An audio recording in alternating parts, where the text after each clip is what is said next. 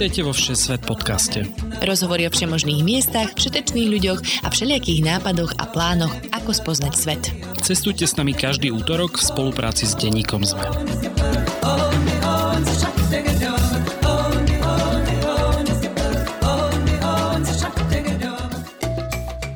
Ahojte cestovatelia a cestovateľky. Počúvate 10. epizódu 10. série Všesvet podcastu. Moje meno je Lukáš Onderčanin a s Tinou Paholik Hamárovou vás každý útorok berieme do sveta, teda aspoň virtuálne. Keďže v názve tejto epizódy nám svietia dve desiatky, pripravili sme si pre vás malé prekvapenie. Dnes si vypočujete záznam z nášho živého nahrávania z letného festivalu Grape, ktoré sa uskutočnilo v auguste. Áno, zoberieme vás síce na letný festival, ale rozprávať sa budeme o tom, že na cestovanie vám niekedy stačí aj to najhoršie, čo nájdete v detkovej garáži. Našich hostí totiž neodradili od ciest ani odpadávajúce súčiastky, defekty, chýbajúce vodičiaky a mesiace trvajúce opravy. Či už je to stará hippie dodávka, Trabant, Java, Pionier, dieselový Enfield alebo modernejšie terénne auto, na tento typ ciest je vhodné naozaj všetko.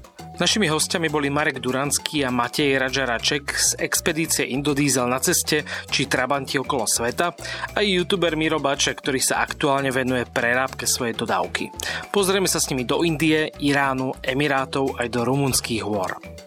Keďže ide o nahrávku z festivalu, ospravedlňujeme sa za trochu ukričané hlasy. Veríme však, že vám to nepokazí zážitok zo zábavných príhod našich hostí, či praktických rád, ako prežiť poruchy na ich strojoch, aj trapasov z ciest. Máme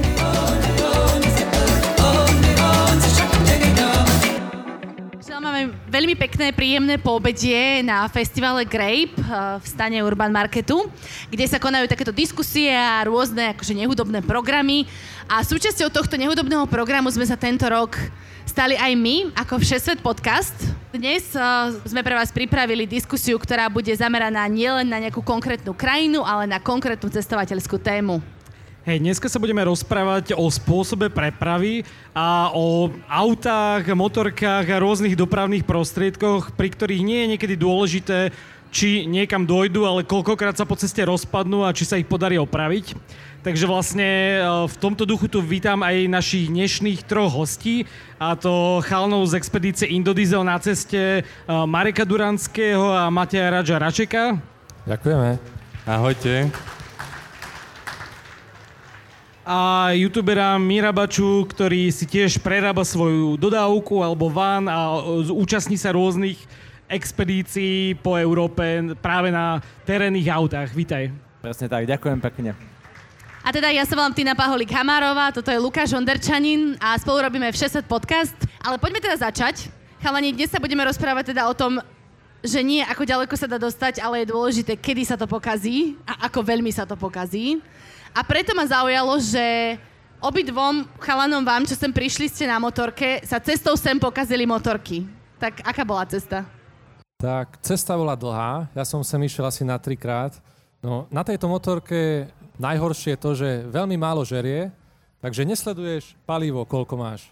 No a prvýkrát sa mi minulo palivo a keď sa ti minie palivo a zavzdušní sa dízlové vozidlo, tak je to zlé. Musíš to odzdušňovať tu na troch miestach, asi celý odoleja. A trvalo to dosť dlho, potom som ešte sa samozrejme tu niekde stratil, lebo som tu prvýkrát. Takže je to vozidlo také mm, so zážitkom navyše, nie je to normálne auto, motorka, s ktorou len príde. so zážitkom. Tak. tak toto prezentuješ, hej? Áno, vozidla so zážitkom si tuto môžete vpredu pozrieť. To sú vozidla, ktoré prišli priamo z Indie ináč. Radža, ty si mal aké problémy počas dnešnej cesty ďalekej teda na festival Grape? No, takže mne došlo palivo asi pred týždňom, keď som išiel večer z Povazkej Bystrice. Potom som hodinu a potlačil na benzínku. Prišiel som na to, že benzínka je zavretá a potom mi kamoš doniesol palivo, no ale už to bolo také, že bolo to zazdušnené a nejak som to potom neriešil a vyrazil som sem a stále to nejako skákalo a nechcelo ísť, kapíňalo a tak som si povedal, že raz to prestane a za 20 kilometrov to bolo už úplne v pohode, takže... Ale chvíľu mi to trvalo, ešte som sa musel u piatich kamošov zastaviť na kávu, takže išiel som sem asi 5 hodín, no. No dobré, ale to nie sú problémy, ktoré asi máš kvôli vozidlu, hej? To je taký životný štýl máš. Hej, no akože človek, keď ide na tom, tak si naplánuje, že ide dovolenkovať, lebo nikdy nevie, ako dlho pôjde aj pár kilometrov, čo všetko zažije, ako ho spozná pri tom. Takže hej, no, robí to takú dovolenku a zážitky, no. Bača, ty si na čom prišiel na tento festival? No, ja som sa presne bal tejto otázky, pretože u mňa je to tak trochu iné ako u chalanov, lebo chalani sú ten typ ľudí, ktorí na tom jazdia, lebo vedia, na čom jazdia a chápu, čo ich to musí stáť, hej, že čo ich to stojí. Ja, že o autách skoro nič neviem, ešte tak rok dozadu som nevedel zapnúť kompresor, ale som pod tým autom, čiže pre mňa je to, že úplne iný príbeh. Hej, že mne keby, že sa pokazí auto, tak potrebujem strašne veľa ľuďom zatelefonovať. Takže to som len chcel dať taký úvod, že to je trošku iná, iná sféra. Čiže nemáme sa ťa pýtať úplne na detaily, ako čo rozoberať. Aj keď si myslím, že sa Akože- zlepšuješ v tom, nie? V garáži Jasné, komunitnej. tak akože um, mám vedľa seba super ľudí, ktorí mi vedia poradiť, ale je to také veľmi košaté, lebo uh, je, to, je to stroj a je to zložitá vec skoro tak ako č- sám človek, hej. Ale teda, aby som odpovedal na otázku, tak prišiel som na novom aute, pretože ja si prerábam T3, hej. To je akože známa vec, o tom robím aj videá, aj nejaké na Instagrame kontenty, ale teraz, asi mesiac dozadu, som si kúpil uh, Land Rover Discovery z roku 2001, pretože svoju dodávku si prerábam v garáži, kde chalani a, tieto autá s nimi pracujú a vyznajú sa v nich a nechal som sa nimi ovplyvniť aj vďaka rumunským výletom. A na tomto aute som tu prišiel a nepokazilo sa. A keď sme tu išli s chalanmi a hovorím, že toto je môj prvý vlastne výlet na diskoške, tak povedali, že o, super, takže voláme odťahovku. Takže, A bol o, si veľmi sklamaný, že sa nepokazilo? Takže veľmi si plakal? ja už rok robím auto, tam sa vždy všetko kazí. Vždy všetko. To ani nie je, že samotné auto. Tam sa pokazí aj samotný proces. Takže ja, keď sa niečo nepokazí, pre mňa to je taká snová trošku realita. Takže nepýtaj sa ma, či sa mi to... Ja som rád, že všetko ide. Lebo ja by som sa už podľa mňa rozplakal, ak by sa to pokazilo. Ale ono to príde. Ono to príde. A skontroluj si svetla, či si nenechal zasvietené, aby... Jasné, už som mal tri telefonáty v kolóne, že nesvietia ti svetlo a tam ti to tečie, tu ti bucha výfuk. Ja ani neviem, prečo som vlastne v tomto svete. Prečo, prečo som s týmito autami, ktoré sa kazia, lebo sa hovorí, že keď máš Land Rover a nie je olej pod ním, tak nie je ani v ňom. Hej, a to mi povedali po tom, čo som si ho kúpil. Takže... Ale však si ja... počul, to je cestovanie so zážitkom. Hej, hej, len uh, vieš, uh, keď chalanom vytečie olej, tak sú takí, OK, ideme to opraviť. Keď mi nevytečie olej, tak som taký, a sakra, čo mám sakra robiť? Prečo sa mi to deje? Ja chcem sa iba voziť. Takže ja to mám trošku ťažšie, ale ja dúfam, že raz sa dostanem na tú úroveň, že budem vedieť, čo sa deje. No vy ste sa všetci traja teraz pomerne nedávno vrátili z nejakých druhov expedícií. Uh, Chalani konkrétne teda z Indie, respektíve potom neskôr z Blízkeho východu a Bačatý z Rumunska. Tak skúste nám povedať, že ako teraz znášate ten, ten návrat do civilizácie a či stále akože chodíte na týchto motorkách bežne, alebo ste si povedali, že tu ste to akože prišli ukázať, ale už nikdy na to nesadnem, pokiaľ nepôjdem na ďalšiu expedíciu. Tak ja sa na tej motorke vozím dosť často, okrem tohto týždňa teda, lebo to som mal veľa práce. Ale inak som na nej stále, takže ja si stále žijem taký ten svoj, svoj životík, že mám zbalený rúbsak stále s vecami a keď treba, tak eh, hodím to na tú motorku, naštartujem na 7 krát, trebárs ako včera.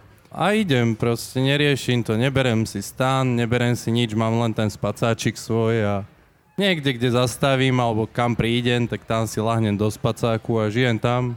Takže idem si stále. To, to, čo som išiel cestou, tak sa snažím aj doma teda. Akože tak ako v Indii, tak aj tu žiješ. Nič sa nezmenilo. No, akože už som mal také aj, že doma som spal vonku trebárs pri tej motorke a veľmi rád tak spím a držím tú motorku za stúpačku trebárs.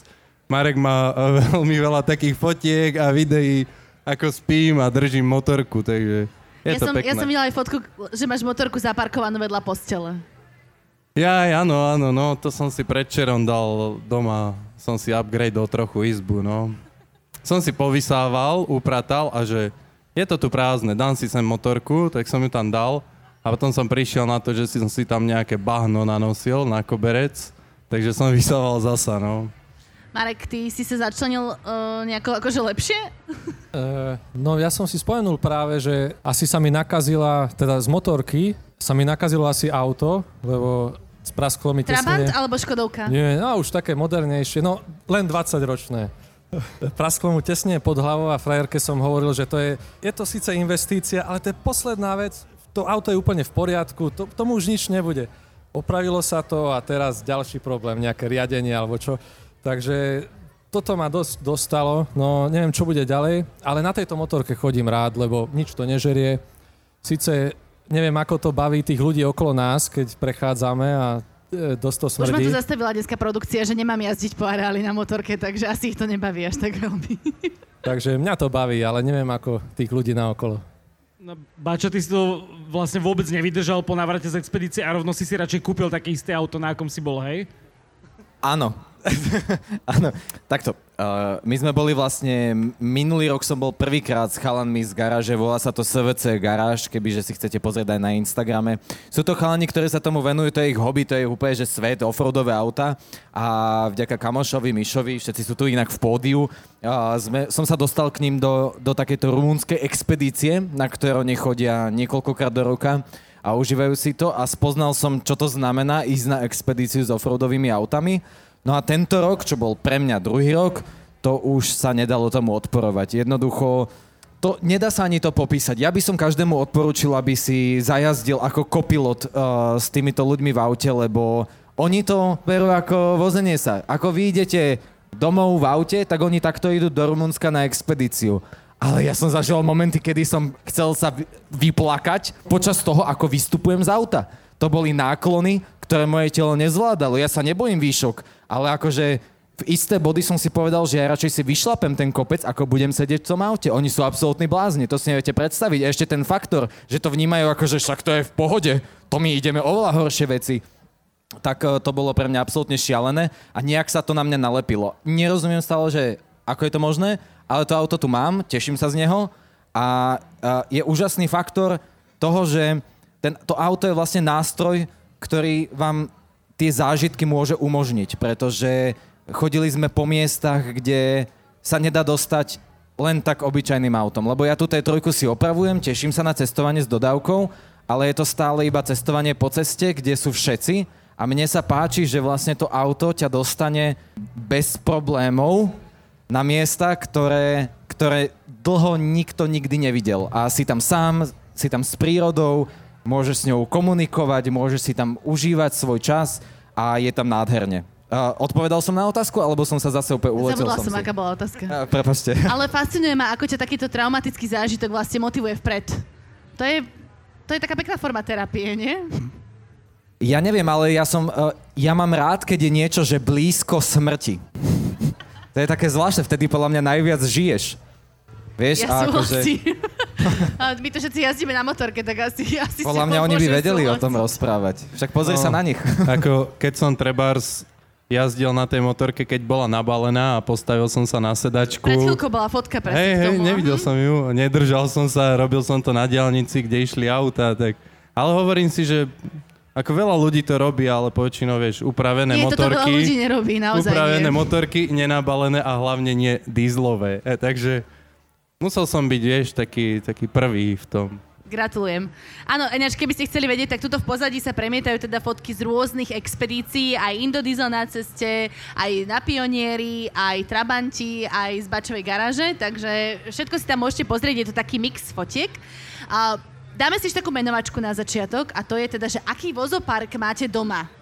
Lebo sme spomínali nejaké Land Rovery, nejakú T3, tak čo to presne je, Bača? No tak, uh, ako som už spomínal, novinka u mňa pribudla teda Land Rover Discovery. A je to dvojka, asi takto by som to skrátil. Uh, ďalej mám T3 Volkswagena Poštára, je to poštárske To je z nemecké 80 auto. rokov? 86. rok. Je to krásne vozidlo podľa mňa. Je to naozaj, je to, je to legenda za mňa, akože keď vidím, keď si predstavím, že van dodávku, staré auto, tak Scooby-Doo, hej, to je trojka, klasika. No a potom máme ešte vlastne Škodu Superb, s ktorým sme tiež vlastne boli na výlete a išli sme aj s mojou polovičkou do Andory a za tri týždne sme krásne si precestovali Európu aj napriek tomu, že to bolo po ceste, čomu sa snažím teraz vyhnúť, to bol veľmi pekný výlet. Takže tieto tri auta zatiaľ u mňa dominujú, ale to už keď človek sa na to zmotá, tak podľa mňa si predstavuje, že raz bude mať garáž, pri ktorej bude mať dom. Takže aby som si vedel predstaviť veľa vozidiel uh, u mňa. Vidíš, Radža, tak to je otázka na teba. Aké to je mať garáž a bývať v nej s, v, s tými vozidlami všetkými, ktoré máš? Tak ja mám nejaké motorky u seba v dielni, potom u seba pod altánkom. To je akože aké a koľko? Ako, neviem to úplne presne, ale tak mám asi 9 babiet, nejakú javu, gileru, nejaký sax. No ešte mám u rodičov nejaké motorky na povale vlastne, ktoré som už dlho nevidel. A už som rozmýšľal, že aké sú tam vlastne, takže tam je ešte možno asi zo 5 motoriek, ktoré mám. A teda ešte nejaké mám v dome potom, ale dosť v tom sorry, strácam. ale počuť entuziasmu v tvojom hlase, to je presne, že mám 9 babiet a takto si to užívam, to je najväčšia motivácia vlastniť 9 babiet. ja to úplne neviem, milujem. Ja neviem, prečo ich mám. Proste ta, oni tak prišli do môjho života a sú tam teraz. Žijú so mnou, tak trochu. Ale pár dní dozadu ma napadla krásna vec, že nastriekam si jednu babetu na novo, pekne spravím aj motor a nedám tam olej, benzín, nič a dám si ju do postele, vieš. Že budem, že, že budem mať jednu motorku pred postelou a babetu v posteli, vieš. Takže... Nie, Takže ono, presne, ono to znie divne, ale ja tomu rozumiem. Ja no. keby, že nemám priateľku, tak tiež No, mám no. moje auto v posteli. A možno Hej. môžete sa na to pozerať divne, ale to je, je to vzťah. To, Áno. je to vzťah. To musíš mať, ako, vieš, to... Takže mám pár nejakých motoriek. nejaké Trabanty, Škodovky? No, Trabanta mám Marekového, rozrobeného, už dlhšiu dobu. A plus ešte mám Fabiu a Citroen Saxo a Ford Mondeo a Ford Maverick. Vidíš, že ľudia šetria celý život na to. Ale no, tiež neviem, prečo to mám a nestíham sa na ničom voziť. Mám dokonca niektoré motorky, ktoré berem pravidelne každý D2 roky na STKčku. Že to je jediná cesta, ktoré sa prevezú, takže... Ale teda, aby som vysvetlila, tak ty si mechanik, ty sa veľmi vyznáš v tomto, takže ľudia to k tebe vozia ako, ako k doktorke Kvínovej, hej, niečo na tento spôsob. No, tak nejako, ako s tými babetami, to je, to je stále, že to ľudia vozia, lebo ako som precestoval kedysi na babete do Chorvátska, Česko a takéto tieto krajiny, tak zistili, že babeta sa dá spraviť tak, aby fungovala dobre a odtedy všetci možní ku mne nosia babety, aby som ich robil, takže furt sa v tom špáram, no. Marek, a ty máš teda okrem motoriek aj nejaké auta? No, ja to mám jednoduchšie ako páni. To. E, niekedy som toho mal viac, ale teraz sa to snažím zjednodušiť, takže v prvom rade toto, čo tu vidíte, e, dieselového Royal Enfielda, mm, jedného pioniera, e, Trabanta Uradžu, lebo tam má málo vecí u seba a jednu Octaviu, ktorú som spomínal, že sa na ňu e, dáke choroby pre, prenášajú z tejto motorky, takže to je všetko také jednoduché u mňa. Ale pokiaľ sa nemýlim, tak ty si ani pred týmito niektorými expedíciami nemal vodičák na motorku, je to tak? Áno, vlastne do Afriky som išiel bez vodičáku na motorku, lebo tá slovenská časť bola krátka, že na to netreba, povedzme. A v Taliansku to asi neriešili. Tam, keď máš na vodičáku, teda máš B a máš niečo, čo vyzerá ako motorka a pionier je malý, takže sa to podobá. A no v Afrike to už vonkoncom neriešia. A potom som si spravil ale vodičák, takže môžem už chodiť na akejkoľvek motorke. Takže môže byť v kľude. Takže od, odporúčaš na trénovanie, keď chce sa niekto naučiť na motorke, napríklad prejsť celú Afriku, hej? Hej, hej, no na pionieri je to fajn, že mm, je to taká horšia motorka. Keď začneš na horšej motorke, tak tie moderné si len sadneš a ideš, ale opačné je to úplne iné. Keď začneš s novým autom, je oveľa ťažšie si zvyknúť na tú staršiu, takže toto je podľa mňa dobrý, mm, dobrý progres, alebo začať od staršej, alebo keď je nejaká lacná, keď nemá ani možno papiere, keď sa decko začne učiť na starý, starúčkom pionieri, tak nevadí, že niekde spadne oškreto a tak. Takže toto sa mi páči, takýto, e, takáto metóda.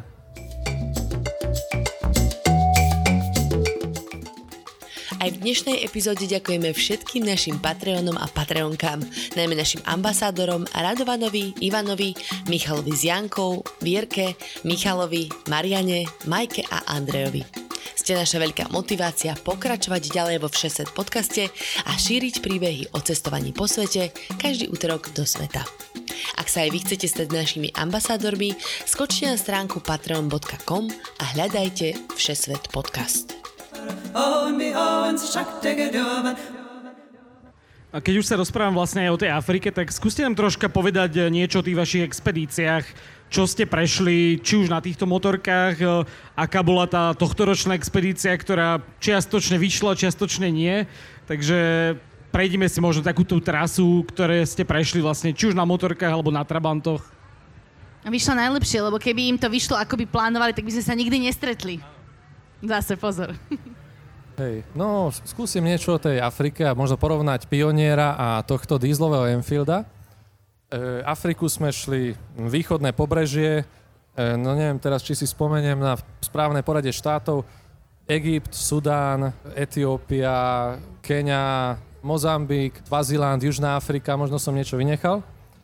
Ale Pionier je oveľa pomalší ako toto vozidlo a trvalo nám to ale podobnú dobu, len rozdiel bol v tom, že na pionieri sme stále išli, sme išli možno 10 hodín denne a bolo to strašne unavujúce.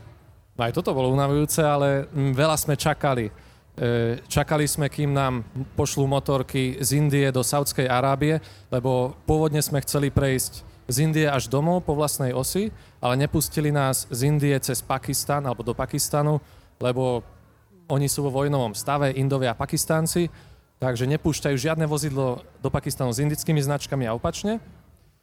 Takže možno to aj záleží od toho, akí si tam colníci, ale my sme nemali to šťastie.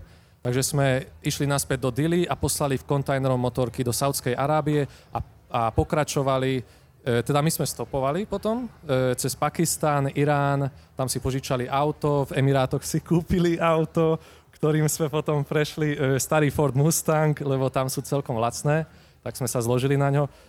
Potom sme prešli do Saudskej Arábie s tým autom a nechali ho v Kuvajte, vrátili sa do Saudskej pre motorky a išli cez Saudskú Ja ťa tu zastavím, ináč, no to je tak no. strašne komplikované. Je Prišiel výbuch. Je to komplikované, takže nejako sme sa dostali s týmito motorkami z Indie a veľa sme čakali. Bolo to skôr o byrokracii a keď sme teda mohli ísť, tak sme makali, aby sme stihli dojsť domov. Dobre.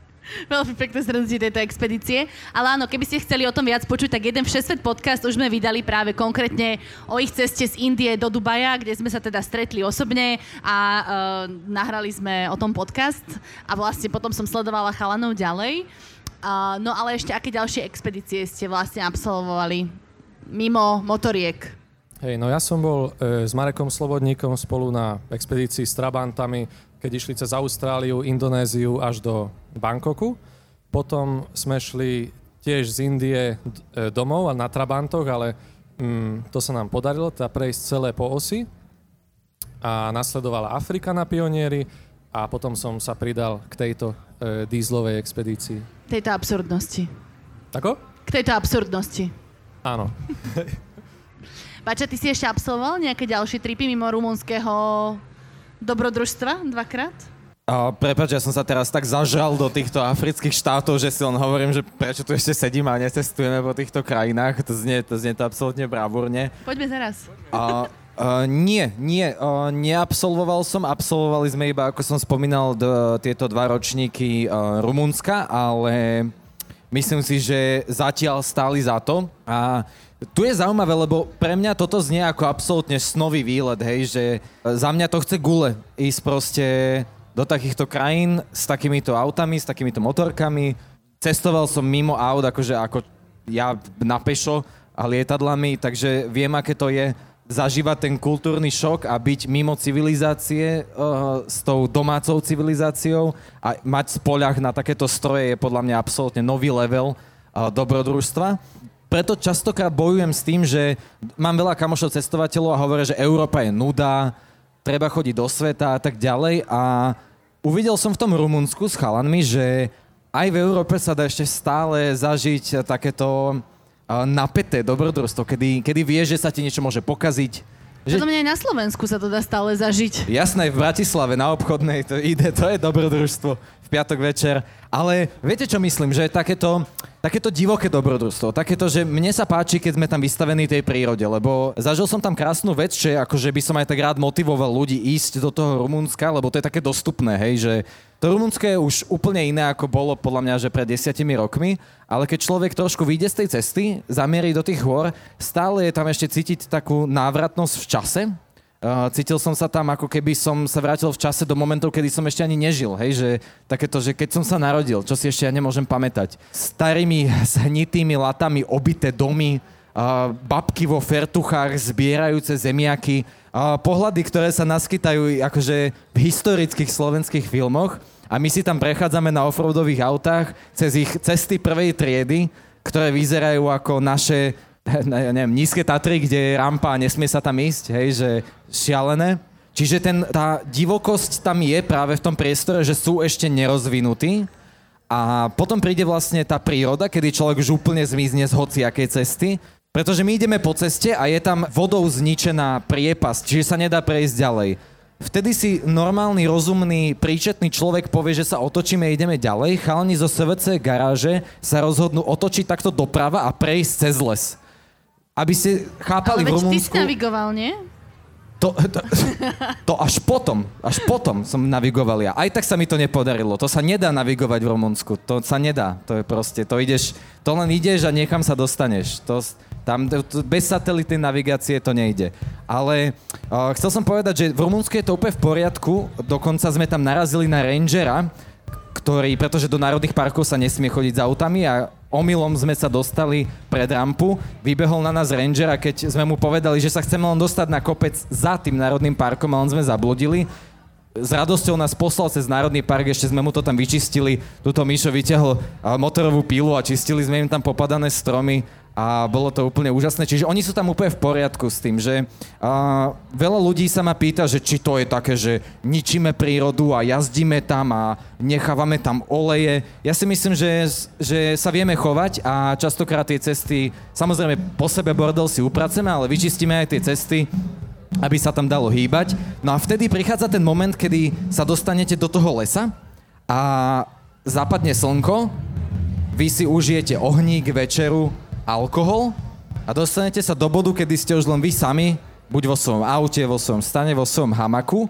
a čakáte na to, kedy tých, tej 60% populácie medveďa hnedého z toho Rumunska príde a vy sa konečne s tým medveďom stretnete. A to je taký, že dosť strach, lebo ležíš v hamaku a si taký, že tak asi to úplne nedám sa pasovať s medveďom, ale zároveň je to, že chcem ho vidieť.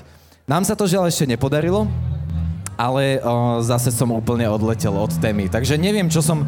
Iba som tak chcel zazdieľať. Medveď, medveď, pokiaľ som pochopila, je dosť veľká téma na Slovensku teraz. Áno, áno, to na Slovensku, jasné, dá sa to zažiť na Slovensku, ale vlastne ja som len tak nejako chcel teraz pred ľuďmi zo seba dostať, že, že o, cestujte, kým to ešte nie je úplne civilné, lebo uh, jednak sa tam dá zažiť takéto práve Rumunsko, určite aj v iných krajinách v Európe, najmä na východe a nebojte sa chodiť do prírody a zažívať tú prírodu, lebo je to krásne. Čiže cestujte necivilizovane, tak si chcel povedať. To je kr- krásna veta, nie? Presne, do necivilizácie je, je, je úžasné. Je to podľa mňa veľa to akože po, pomôže osobnému rozvoju. Byť mimo komfortnej zóny, absolútnom nekomforte to podľa mňa, že, jak sa hovorí, že koľko jazykmi rozprávaš, toľkokrát si človekom, podľa mňa si toľkokrát človekom, koľkokrát si mrzol v lese v noci a umieral si, hej? Koľkokrát si sa opustil nad indickými záchodmi a Presne, tak. presne, hej, že akože ja len tak som chcel zo seba dostať toto, že nech ľudia okamžite zoberú, čo majú, kľudne aj iba ruksak a idú pešo, alebo auta, alebo niečo a nech idú cestovať, lebo je to, je, je to krásne. Možno práve dneska aj niekoho namotivujeme, aby vás napodobnili a išli nejakú takúto expedíciu. A chcem sa preto spýtať, že ako si zabezpečiť takéto stroje? Je to tak, že napríklad e, ste sa rozhodli, že ideme do Indie, potrebujeme motorky, napíšete niekde na bazár, že kúpim takúto motorku, alebo v prípade vanu, e, ako ste sa vlastne k týmto vašim strojom dostali? Hej, ako spomínaš ten bazár, tieto motorky sú celkom unikátne, ich málo kusov už aj v tej Indii. Takže oni tam sú, tá Royal Enfieldy bežne benzínové, tých je habadej, ale týchto dízlových je pomene. Ja v tom štáte Kerala, kde sme začínali cestu, bolo e, na domácom bazári zo 20 kusov, 15-20 a z toho tak 10 sme pozreli, ktoré boli v, v nejakom rádiuse v rozsahu, kde sme sa vedeli dostať autom za deň, dva, tak aj viac? Týždeň sme boli na ceste. Hej, Týždeň no, sme zháňali motorky. Ale akože najďalej sme išli, neviem, možno deň, dva, tri. No, a, asi. A vybrali sme z desiatich motoriek asi. Viac sme ich videli na mešte, ľudia nejaké potom dali, ktorí predávali, ale nechceli sme ich motorku, tak oni nám potom ešte dali nejaké, že a, kamož ešte, alebo dokonca nejaký myslím, že asi tak po troch dňoch poslali, že kamož má ešte toto, keď tak choďte to pozrieť a Ale vy Takže- ste sa tak skladali, nie? Po častiach, že vy ste On- si niečo kúpili tuto, nejaký akože nádrž tu. nie, nie, nie, my sme Nie? ich normálne celé, Som ale... myslela, že to ste skladali Nie, ako... ono to, ono to skôr tak, že začalo minulý rok, ako sme boli prvýkrát v Indii, ja, Marek Duranský, Marek Slobodník a Slobodník tam vtedy kúpil už dieselového Enfielda, jedného, takže už sme vedeli, alebo teda on to tak prezentoval, že to je úplne jednoduché. Prídeš tam, pozrieš na bazári, ideš, kúpiš, to bude dobré. A že tak fajn, no. Ale nebolo to tak. Chodili sme, nemohli sme kúpiť, nechceli to prepísať, ne, nič sa nám nedarilo, takže myslím, že po týždni nejako sa nám už úplne začalo až dariť, že teda... No dobre, tak akože keď kupuješ zrovna Enfieldové dieselové motorky v Indii, tak to je veľmi špecifická situácia. Ale kebyže žijem na Slovensku, v Považskej Bystrici alebo kdekoľvek inde už a chcem si kúpiť um, nejaký takýto šmak, tak kde sa mám pozerať? Ku mne do garáže. Dobre, okrem Radžových deviatich babiet a desiatich, či koľko ich máš jedna v posteli. Bača, ty si si kde hľadal uh, T3 Volkswagen? Uh, no ja ťa asi sklamem, lebo vlastne ja som všetky svoje auta si kúpil š- cez známosti, hej, že to Slovensko je malé, uh, sme tu jedna veľká komunita, ktorá aj keď sa nepozná, tak je to ob jedného človeka, kedy sa spozná. Čiže T3 mi uh, najprv mi ju kúpil Exploited, uh, lebo ma chcel potešiť, tá ale bola extrémne znitá, takže som si musel kúpiť ďalšiu, ale tak tie som spojil dokopy, potom som si vlastne kúpoval vlastnú, poradil mi to kamoš, a poslal mi to, išiel som tam spolu s Adamom z garáže, ktorým som akože v rámci tých offroadových aut a on spoznal toho chalana, ktorý mi predával tú dodávku, takže vlastne sme vedeli, že to je od kamoša kvázi a, a diskošku takisto. A, sedeli sme v garáži, a hovorím, že chcel by som offroadové auto, proste to, to je cesta pre mňa, to je to cestovanie, čo chcem a kamo, že, že ja, ja ti predám. A že dobre, tak sme tam išli, predali, mám to. Čiže vlastne, um, keď si sa pýtala, že kebyže si chcem kúpiť, kde to mám hľadať, podľa mňa, podľa mňa treba sledovať presne takýchto ľudí, ktorí cestujú, ktorí sú v, tom, v tých kruhoch aut a je, nie je také ťažké sa tam dostať a prísť presne ku chalanom, k nám do garáže. Vlastne celá SVC garáž sa tomu venuje, aby, aby sa postarala o auta tých klientov, keď to môžem tak nazvať, vie im ich vybaviť, kúpiť a dať dokopy. Takže myslím si, že dá sa na bazošoch nájsť čokoľvek alebo na akýchkoľvek autobázároch, ale o, rieši to takto s ľuďmi, ktorí sa do toho vyznajú. A myslím si, že sa im dá ozvať a vždy sa niečo nájde a vybaví. Čiže komunitné garáže je asi cesta. Komunitné garáže. My sa vôbec nepočujeme už. Sorry, Prepačte. ja nechápem, prečo tu, tu, tu hrajú nejakú hudbu. Neviem, kde sa to tu zobralo. Je to veľmi intenzívne a dúfame, že vy aspoň ešte niečo počujete. My sa vôbec nepočujeme, ale OK, good. Čo sa teda oplatí prerábať na týchto rôznych vozidlách? Hej, začneme teda motorkami teraz. Čo všetko ste si dávali dokopy na Enfieldoch a na čo treba dávať pozor, keď si kúpim starý Enfield, starú babetu, starého pioniera, javu, what- whatever, že čo treba očakovať a prerobiť? Raja, Na ráču otázka.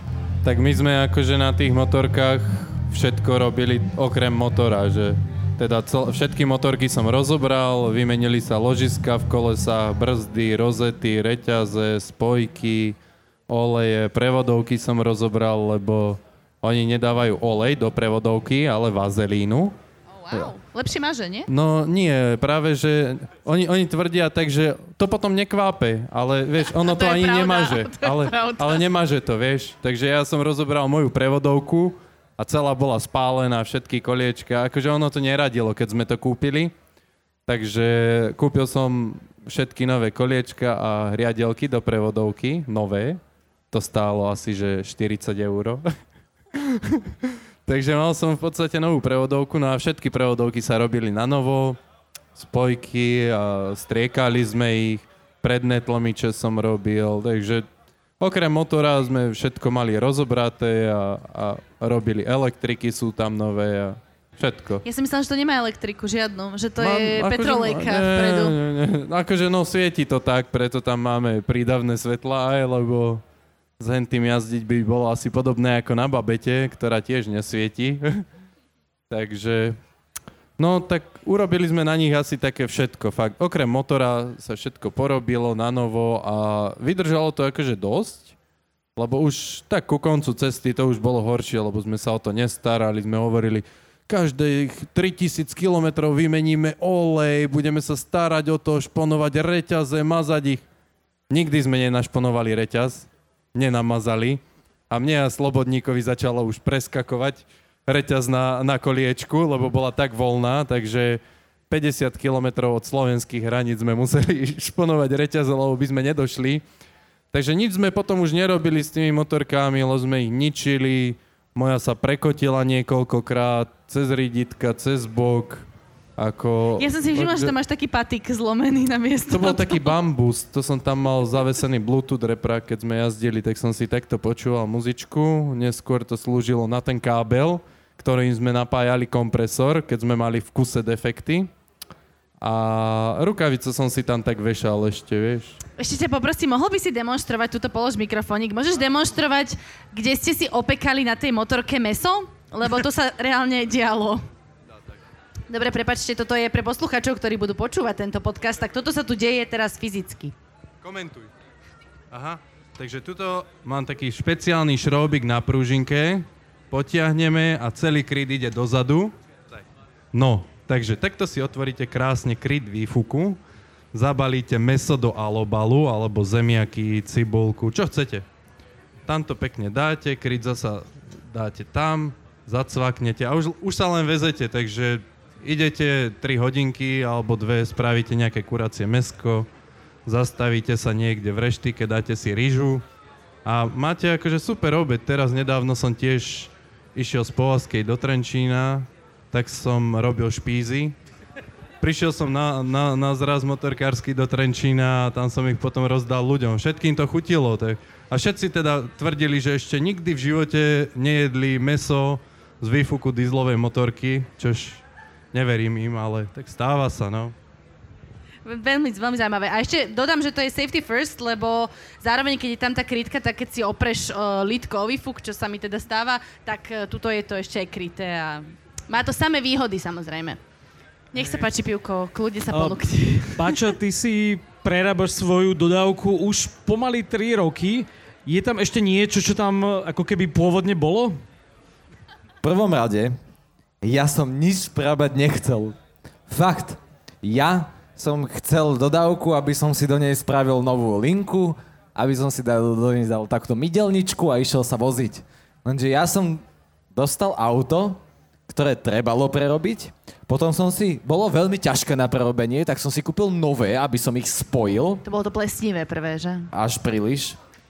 Lenže som sa ocitol v garáži, kde sú chalani veľmi dôslední a prerábka auta v mojom prípade fungovalo tak, však už keď to máš takto, tak už, už to rozober. Už keď máš poloosy, tak ich, tak ich úplne rozober na ložisko. Však už keď to máš takto, tak to úplne... Na šrubku rozobraté auto skončilo v mojom prípade. Ja o autách viem iba to, že ako ich ovládať. Ja nič o autách neviem a zrazu stojím pred dodávkou na šrubku rozloženú, bola roz, na šrubku rozložená. Tú novú, čo som si kúpil, bola zhnitá na všetkých miestach, takže to je také, že keď niečo dáš dole a tam sa ti začne rozpadať hrdza, máš takú, taký prístroj, ktorým to vieš tak rozvibrovať a ono ti opadá to, čo ti má opadať. A keď ti začne opadať auto pred očami, druhé, ktoré si si kúpil, tak uh, je to trpká slza, ktorá ti vychádza z očí. A ja som to fakt takto nechcel, takže ja som nechcel prerábať auto, ja som sa chcel voziť a cestovať, ale zrazu sa zo mňa stal automechanik. A je to úžasné, je to, je to skvelé. Ja som taký rád, že sa mi to stalo, pretože uh, je to neskutočný mentálny oddych.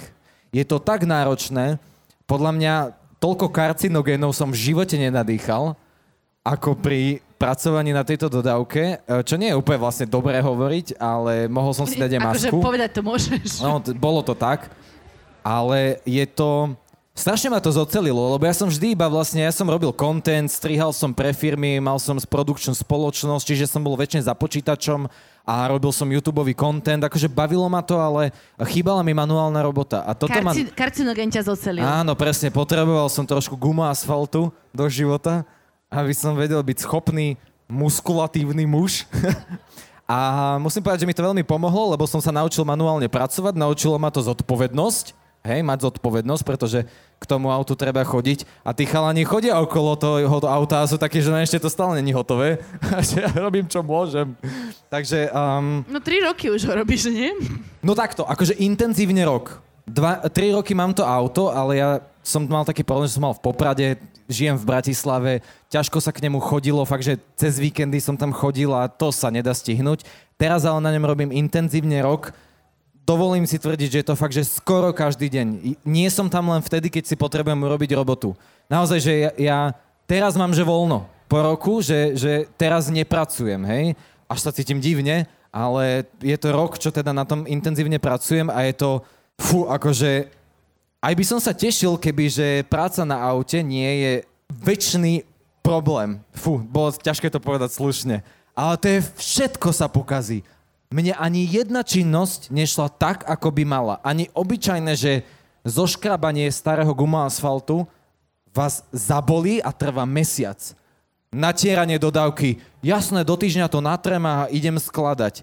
Prešlo pol roka, lebo to chce 17 náterov a zle som to natrel a to musí byť hrubo. Akože jasné, robím to kvali- kvalitne, lebo mám ľudí, ktorí na to dozerajú, aby som to nefušoval, ale je to hrozne ťažké. Ale je to super. Ty si spravil aj také video, kde vlastne hovoríš o tom, ako to obohatilo tvoj slovník o oplzlé reči mechanikov, takže e, zmenil sa aj tvoj slovník, odkedy opravuješ auta? N- nezmenil a veľmi sa tomu bránim, lebo to, to v bežnej reči nemôžete použiť. Ale naučil som sa jednu vec a to je, že keď sme zvárali s našim zváračom dodávku, tak som sa dostal do pozície zvanej pikr. Pikr. Piker? Pikr. Sorry, ja mám trošku problém s rečou, takže to tak... uh, pikr. Uh, viete, čo to je? A to môžem vulgárne hovoriť? Či? Jak to je? Kto Asi tu, to tu kto to tu má na Sú to starosti? deti? No, akože... 15 plus? No, môžeš. No. E, Však kto má rád vulgárny, primitívny humor, tak sa určite zasmeje, ale takto teda som bol, že pikr, pretože som mal zváračovi doniesť zváračku a všetky tieto veci a povedal že som pikr. A pikr som si myslel, že tu bude niečo s drogami alebo niečo také, ale pikr znamená p***ča grúce. Takže to je akože, nikto sa nezasmiel, takže znamená, že tu sedia sami inteligentní. sofistikované publikum Áno, máme, veľmi, sorry. veľmi príjemní ľudia, to vidno, že to srší inteligenciou. Takže um, toto, sú, toto sú oplzlé reči automechanikov, ale tak sú to oplzlé reči asi ako v každej sfére, v ktorej sa človek venuje. Však, uh, keď sa v správny moment Ujde povie nadávka, tak je to smiešne. Podľa mňa, kebyže si tu všetci ešte dáme jedno pivko, tak sa pobavíme. Ja neviem, Radža, ty, ty používaš aké opozlé výrazy, keď opravuješ pioniere a babety? Akože veľakrát nadávam, kričím a niekedy sa stalo aj, že piesty lietali cez dielňu o dvere. Keď raz frajerka otvorila dvere a zrazu len, že bum, t- taký, taký pies do dverí. Presne takto sa zlakla, presne takto. Takže, Ona sa zlakla, hodila piest? Uh, ja som hodil piesť a ona zrovna prišla do dverí a preletelo to tak Lebo ja by som ho 20 hodila cm okolo nej, tak len odišla radšej a nechala ma tam. Takže používam ako veľa nadávok, ale tak najradšej mám slovo bantovať, samozrejme. Bantovať? To Áno. je niečo ako letovať? Nie, nie, to je, to je v podstate, keď niečo opravuješ, ale neopravíš to tak, ako by si mala. Vieš, že spraví sa to, že, Šmeliť. že funguje to, akože, že je to zbantované nejako, že poj, bude to chvíľu fungovať, tak zatiaľ je to dobré. OK. Takže toto. Marek, ty máš nejaké obľúbené a- autoopravárske výrazy? No ja mám to šťastie, že na každú cestu chodia mechanici alebo mechanik. Aj v, Afri- v Afrike sme mali dvoch pre istotu, lebo sme mali 5 pionierov. No a na 4 Enfieldy stačil jeden mechanik. Takže Jeden Radža na 4 jeden raďa. Takže viem nejaké základné opravy a nadávky, ale Základné nadávky mechanika. Základné nadávky bežného Ale- človeka cestujúceho v Tak, Afrike. a nechávam to na ražu. Rozumiem. No, ale keď sme pri tých opravách, tak mňa by zaujímalo, že aký, akú výbavu si musíš na takúto expedíciu zobrať. A to teraz sa pýtam konkrétne na Trabanty, lebo viem, že uh, tam, mm, ako sa tie Trabanty vlastne vyvíjali časom, oni boli najprv v Južnej Amerike, Austrálii, potom išli ste naprieč kontinentom, celou Áziou, tak uh, sa to vždy zlepšovalo, hej, že najprv boli nejaké súčiastky, potom jeden celý Trabant rozobratý bol vlastne e, rozdelený medzi tra- ostatné vozidlá, takže čo si treba zobrať na takúto expedíciu? Mm, akurát si spomínam na... Boli to karburátory rôzne a pamätám si, že keď sme išli do Himalaj v Kašmíre, tak jeden karburátor bol nastavený na cestu po rovinke, taký slabší, a druhý bol do kopcov. Takže ono sa to vymienialo e, podľa toho, kde chodíš. Do kopcov, do hôr. Iný karburátor a zase e, ten potom nebol dobrý na rovinke. Takže A rôzne to je ako zimné a letné gumy, hej? Zimný a letný karburátor? Také, no. niečo také. E, horský a rovinný karburátor. A inak, neviem ani... No práve ja som sa o toto moc nezaujímal, ale viem, že na Enfieldoch sme brali asi až príliš toho, lebo Raja bol prvýkrát na ceste a on je taký hej, dôslednejší mechanik, ako spomínal aj Bača, že sú takí, že všetko sa môže pokaziť, musíš si brať veľa náhradných dielov, Takže my sme mali celú dielňu, som mal na motorke už a ja som bol taký človek, ktorý vedel, kde sú tie diely, aspoň na mojej On, motorke. on to mal vždy po ruke. Čo sme sa to ho mal- opýtali, tak on, že jasné, mám to po ruke. Vždy odpovedal. Kľúče. Ho, hoci čo, akože kľúče Nie, a golu som ja nosil, ale iné veci, ako vždy mal všetko, hneď ti podal. Takže mali sme veľa zbytočností, ako napríklad základná, e, ako som to volal, šroby a matky. Štandardná kolekcia šrobov a matiek bola, e, potom pf, e, duše, Sprej na teploty. na, na výfuky, sprej na výfuky Čierny sme sprej niesli celú na cestu. grily, tak. Čierny sprej na grily originálne, ale používal sa na výfuky. No, samé zbytočnosti sme brali, takže príliš veľa na toho diesla. Tam nič netreba skoro. A existuje nejaká univerzálna súčiastka, ja neviem, opravíte všetko SK-páskou a používate to na expedíciách alebo niečo, čo je také, že univerzálne a vždy No, to budete tak- už mať so sebou? Binderky. Binderky a Plastové. páska, to je akože na všetko, ale no to už, to už je práve to bantovanie, vieš, že ako ja mám rád, keď sa to urobí, že úplne geniálne, skvelé hneď a potom to je dobré, ale no nejde to vždy na ceste, keď sa niečo pokazí, takže Takže áno, bantujeme veľakrát teda tou páskou, binderkami, eskapáskami a takýmito vecami. No. A ešte doplním, e, na tejto expedícii sa veľa toho nekazilo, ale taká blbá chyba, ktorá sa stávala práve na týchto dvoch motorkách, lebo boli najťažšie, bol defekt na zadnom kolese. E? No, tak neboli až také ťažké, ale neviem prečo. Sme mali strašne veľa defektov, ktoré sme bežne na ani iných expedíciách, ani pri jazde motorkou, autom nikdy nemali toľko. Takže náhradné duše sme stále zháňali. Náhradné duše. Tak. Akékoľvek krajine.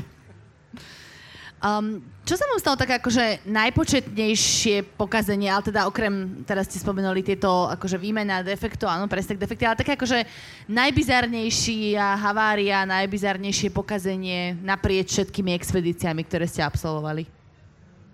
Už pred koncom cesty, keď sme prechádzali cez Turecko, čo už je e, brána do Európy a, a človek si myslí, že tak to už sme za deň, dva doma, aj sme boli, ale e, bohužiaľ turecký kamionista, ktorý išiel v noci po diálnici, e, nechcel, aby sme sa dostali tak rýchlo domov a nabral nášho kameramana zo zadu, čo nevieme si to vysvetliť. Asi on bol veľmi dobre osvetlený, on mal dokonca aj reflexnú bundu na sebe, asi bol na mobile alebo robil niečo iné počas jazdy a išli sme v noci na trojpruhovej diálnici a v pravom pruhu ho nabral, ale našťastie sa nič nestalo. Ani, no boli tam nejaké škravance, ale len e, tých chandier, čo mal na sebe, takže máme, on má hlavne obrovské šťastie, že, že z toho vyviazol bez škravanca a mohol ísť ďalej, teda nie už na motorke, tá bola trochu skrátená. A... On ho normálne akože stlačil zo zadu, Hej, hej? hej. On mal jediné šťastie, že mal vzadu kufre e, plechové.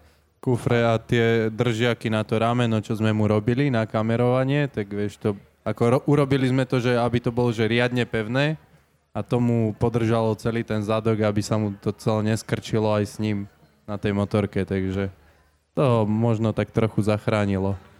Keď ste hovorili o tých bizarných príhodách, neviem, či si ešte Marek bol pri tom, ale pokiaľ si spomínam, tak sa napríklad zlomil Trabant na polovicu na jednej z tých ciest.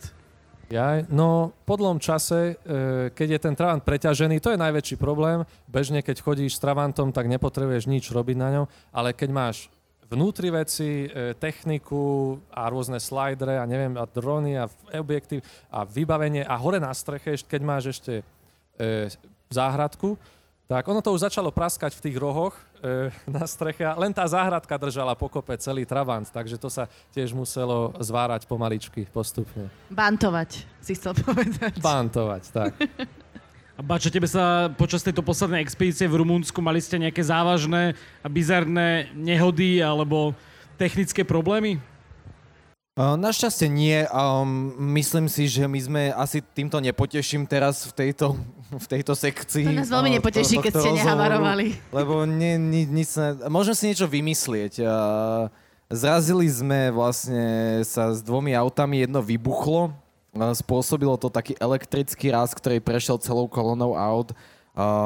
A umrelo 6 ľudí, ale prežili to. Znie to dobre, uveriteľne? Hej, a Sibir Gerkan bol tiež tam niekde v okolí? Uh, on to celé natáčal. On Len sa mu to vymazalo. vás, Sa mu to vymazalo, takže to Ja by nemôžem som teraz si ukázať. len rád dal to, čo si mal ty potom, ak môžem. No, nie, nie, nie, no, nestalo sa nám nič, akože samozrejme k eh, expedícii našej patrilo zapadnutia, na, my, tento rok nám veľmi pršalo, takže veľa blata, takže navíjak a lano je základ, eh, ktorý potrebujeme, aby sme sa vedeli dostať ďalej, pretože čo sa mi páči na tej expedícii, to mi tak teraz napadlo, je, že čo som sa naučil, je, že keď sme prišli na ne, do nejakého bodu, kde už sa ďalej nedalo, kde to auto nedokázalo výjsť, pre mňa to znamenalo, že to bol taký signál, že OK, tak sa otočíme, ideme ďalej, ideme hľadať inú cestu. Ale chalani majú v sebe to, že toto je expedícia a my musíme ísť ďalej. Hej? Že to je jedno, či sú to hordy snehu, alebo je to nepriazné blato, alebo príliš strmý kopec, alebo popadané stromy. Expedícia je o tom, že sa dostanete tam, kam sa chcete dostať cez mŕtvoly. Takže vlastne naťahujú sa navijaky, režu sa popadané stromy, odkláňajú sa preč. Je to naozaj, že jak z takého filmu, alebo ako z hry, hej, že to, to je na tom pekné. Takže to je iba to, čo nás vždy zastaví. Popadané stromy a teraz blato. No a keďže som posledné dni tento rok navigoval ja, pretože naši navigátori odišli, tak som nás dostával, že prišli sme na nejaký súkromný pozemok, kde taký pán Bača, naozajstný Bača, nie ako ja, a zrazu sme boli v jeho obývačke s autom pomaly, takže sme sa odtiaľ museli dostať. To je taký problém, že neviete, ako budú reagovať tí ľudia, keď prechádzate cez ich polia, lúky, hej, že nechcete im to tam prirodzene ani zničiť, ani ovplyvniť, ale dostanete sa tam nevedomky. A je ťažké sa odtiaľ dostať ďalej, pretože keď sa vrátite späť, ste v tom istom, v čom ste boli. Takže toto je zase taký ďalší problém. No a stalo sa, stala sa nám taká vec, že jeden večer sme sedeli, ja som z toho mal aj content, ak niekto ma sleduje, ale tak poviem to aj túto takto. Uh, jeden večer uh, sme sa zakemp- sme zakempili nad lesom, na takej, na takej lúke. Sedeli sme tam naozaj veľká partia, bolo nás tam teraz ešte viac aut, boli také prvé dni, kedy sme sa viacerí stretli. A popíjali sme si pivečko, vínečko, opekali sme si, robili sme si večeru, klasický rumunský večer pod hviezdami. Keď v tom zrazu sme započuli nejaké zvuky. Medveď z pozadia. hnedý. Ako? Bol to medveď hnedý. Nepredbiehaj ešte. Započuli sme zvuky a ľudia začali byť takí, že to tam niečo je, tam niečo je. Ja som bol príliš uh, zabavený alkoholom na to, aby som to riešil, takže som tam sedel a neriešil som. Lenže potom som sa to začalo zintenzívňovať, tieto zvuky, a počul som ich aj ja. A tento rok som sa zabezpečil, pretože minulý rok som sa veľmi bál, lebo ma napadol pes. A to inak možno sa mi stalo, že ma napadol divoký pes, to je možno, to bola taká nepríjemná vec, To je ale dosť nepríjemné, ne- nedopadlo to zle, takže to bolo v pohode. No ale už som sa pripravil na tieto divoké psy a kúpil som si bear spray, čo je ako pepšák na, na medvede, na psy divoké, ktoré im neoblíži, ale na chvíľku ich to akože zastaví. No ako som počul tie zvuky, tak už sme začali byť všetci v takom strese. A ja taký akože polo načatý, už som takto išiel po ten bear spray, že cháni, ja idem po bear spray, ja to zachránim. Tak som začal od, odisťovať poistky a začali tam naozaj byť, že zvuky medveďa. Naozaj akože bolo počuť, že sú tam dvaja medvedi že sú veľmi blízko a začalo to byť, mali sme tam psa, mali sme tam sibirského huskyho, ktorého okamžite zavreli do auta, ľudia začali vychádzať na tie auta, začal to byť problém, lebo naozaj sme tam tie medvede počuli. No a ja vzhľadom k tomu, že som bol v dobrej náladičke a ako cítil som veľkú moc v mojom politrovom bear sprayi, tak som sa postavil k tým autám a v takej jemnej prvej línii som takto sa načahoval nad, pod ten kopec, kde, odkiaľ zneli a čakal som na to, kedy príde ten moment, kedy uvidím medveďa a zároveň sa to môže skončiť kadejak. A stupňovalo sa to čoraz viac, až v tom zrazu za- začala hrať hudba. A bol to vlastne iba schovaný reprák a kamaráti, s ktorými sme tam boli, iba schovali reprák do trávy a spustili tam zvuky medveďa. Takže táto príhoda končí absolútne katastrofálne. Nepasoval som sa s medveďom, ale ja som mal pocit, že tam ten medveď je a bál som sa. Ale bol to zaujímavý zážitok. A ešte sa kamarátite? Jasné, akože ja by som bol rád, keby, že tam akože v rámci toho prenku toho medveďa naozaj dajú. Že spravíme si z vás srandu, že dovedieme tam medveďa hnedého. To by bolo podľa mňa super. Možno v Rusku. Určite, len škoda, že teraz sa tam nedá dostať. Ako, akože, ako v, do krajiny by som tam hrozne chcel ísť. Uh, boli tam uh, z garáže uh, Adam, uh, so spomínam druhýkrát, bol uh, ešte v, p- za minulé roky na expedícii v, Rumu, v Rusku a fú, akože keď mi rozprával zážitky, tak to on by tu mal sedieť a nie ja, hej, že uh, Rusko je absolútna divočine, on, on bol, že úplne mimo civilizácie tiež a tam to bolo šialené. Už pomaličky budeme musieť končiť, ako počujete, že už sa rozbehla kapela Hex vedľa. Tak na záver by som sa možno spýtal ešte na nejaké cesty, kde sú podľa vás že najhoršie a kde zase najlepšie cesty z tých vašich expedícií, čo sa týka povrchu. Po čom sa ide najhoršie na motorkách a po čom v pohode? Môžem začať ja, lebo za mňa je absolútne najhoršia cesta na celom svete, keď prichádzate o, z diálnice do Bratislavy smerom do Rače. Fúr sa tam rozbijem na tých rozbitých cestách, akože to je jedno, či Rumunsko, či Afrika, podľa mňa horšia cesta, jak ten zjazd na Vajnori neexistuje. To je za mňa najhoršie. Tam choďte na expedíciu. Ja dám naopak asi najlepšie cesty v Saudskej Arábii a v Kuvajte. Je na púšti, keď postavíš cestu, tak neprší tam a sú to perfektné, také závodný štýl. Takže tam sa dá aj chodiť, e, aj sa postaviť na sedadlo žeraža. A najhoršie, no najhoršie sú podľa mňa kdekoľvek, len musíš si to vybrať. Musíš tam e, kľudne aj tu niekde pôjdeš za Trenčínom e, do kopcov a nájdeš tam najhoršie cesty. Takže v prvom rade musíš chcieť tie najhoršie cesty a nájdeš ich hoci kde.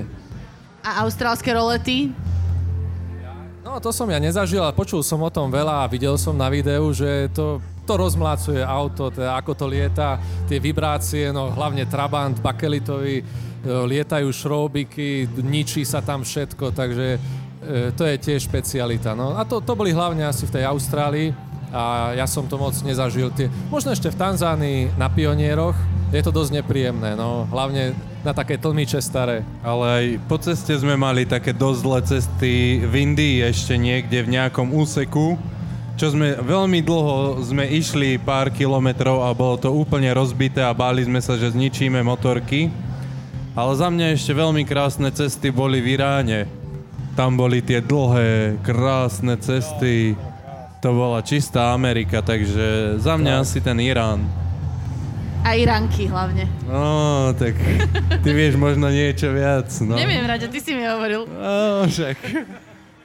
Dobre, ďakujem vám pekne chalani. Tuto to utudeme, my sme mali ďalšie témy pripravené, ale tak to si necháme zase niekedy inokedy. Ja len spomeniem, že akúkoľvek tvorbu našich hostí môžete samozrejme sledovať online.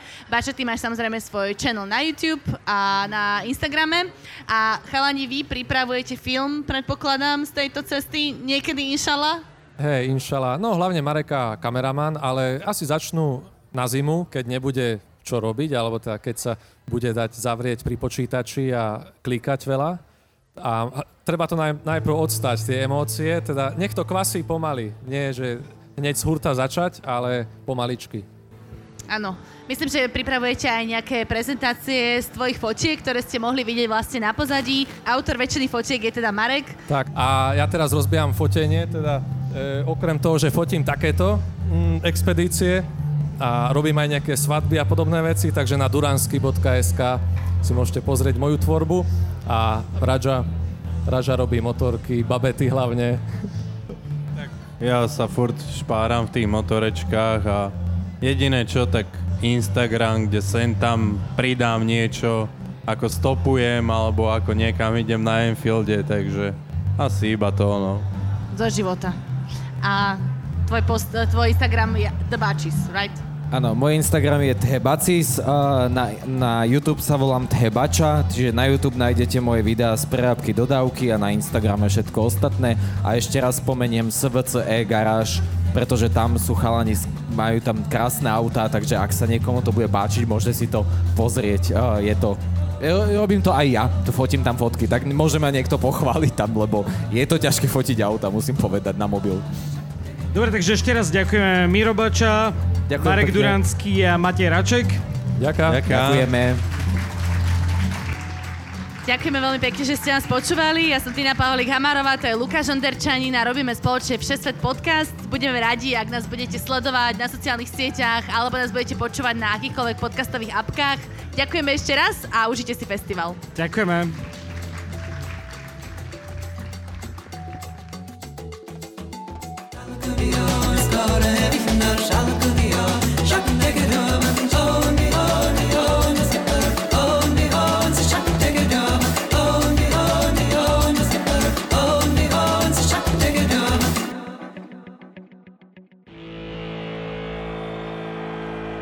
Nemáte čas hľadať správy na rôznych športových weboch, ale chcete každý deň vedieť, čo dôležité sa v športovom svete odohralo? Potom sme tu pre vás. Každé ráno si cestou do školy, do práce alebo len k rannej káve pustíte podcast Sportnet noviniek, ranný športový podcast portálu sportnet.sk. Namixujeme v ňom všetko podstatné, čo sa za uplynulé hodiny stalo na svetovej i domácej športovej scéne. Najdôležitejšie udalosti z futbalu, hokeja, tenisu, lyžovania či basketbalu a ďalších športov.